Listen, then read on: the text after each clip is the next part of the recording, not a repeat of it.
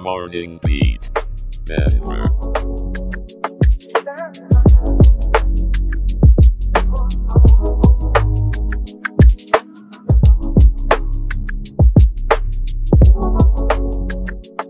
Good morning, Denver. Rise and shine. It's Wednesday, January 3rd, 2024, and you're listening to your favorite way to kickstart the day, Morning Beat Denver. I'm your host, Aaron, here to sprinkle a little joy and news into your morning cup of joe. And I'm Jenna, ready to deliver today's forecast so you can plan your day with a ray of sunshine, no matter the weather. Let's make it a wonderful Wednesday, folks. Let's dive right into our local news. Ever wonder why Denver looks like it's stuck in a festive time loop come January? If you've seen Christmas lights still twinkling around town, it's not because your neighbors forgot to take them down. They're part of a heartwarming Colorado tradition, keeping the holiday spirit burning bright through the National Western Stock Show. This year marks the 118th annual celebration, beginning this Saturday, January 6th. It's a time when the city's agricultural heritage takes center stage with rodeos, livestock shows, and fairs. And guess what? The tradition of keeping those lights twinkling dates back to 1922. It's all about keeping the city festive and welcoming folks from all over the world. Last year, the event saw over 700,000 attendees, making it the fourth highest attended in its storied history. And this year, Denver Broncos legend Randy Gradishar will lead the kickoff parade as Grand Marshal. So, keep those lights up Denver, and let's show our visitors some glowing hospitality. Speaking of glowing, let's talk about today's weather, shall we?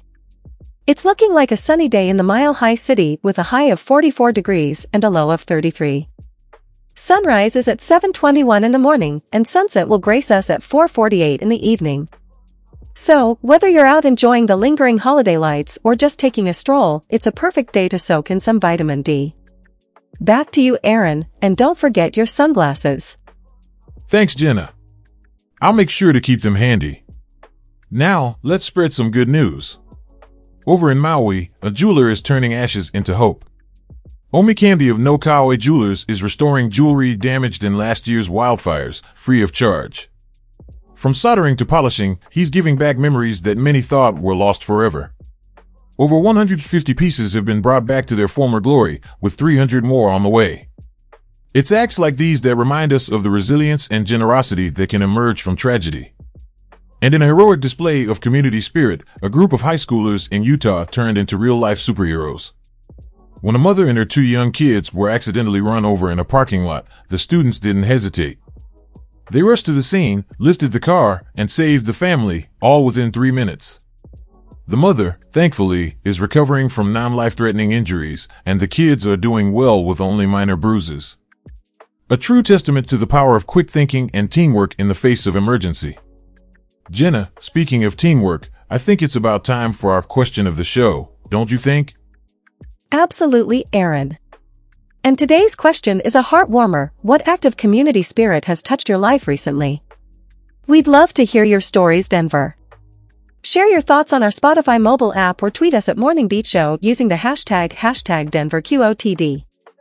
That's right, and don't forget to visit our website, morningbeatshow.com, to sign up for our newsletter and join our Patreon for some exclusive content. We love keeping you in the loop with all things Denver, and your support means the world to us. It sure does. And remember, folks, no matter how brisk it gets out there, the warmth of community can keep us all cozy. Keep those stories coming, and let's keep the spirit of giving alive all year round. Well said, Jenna. And that's a wrap for today's Morning Beat Denver. Keep those Christmas lights shining Denver, and remember, sometimes the brightest lights come from the warmest hearts. We'll see you tomorrow, but until then, stay kind, stay curious, and keep beating to your own drum. Goodbye, Denver. Goodbye, everyone.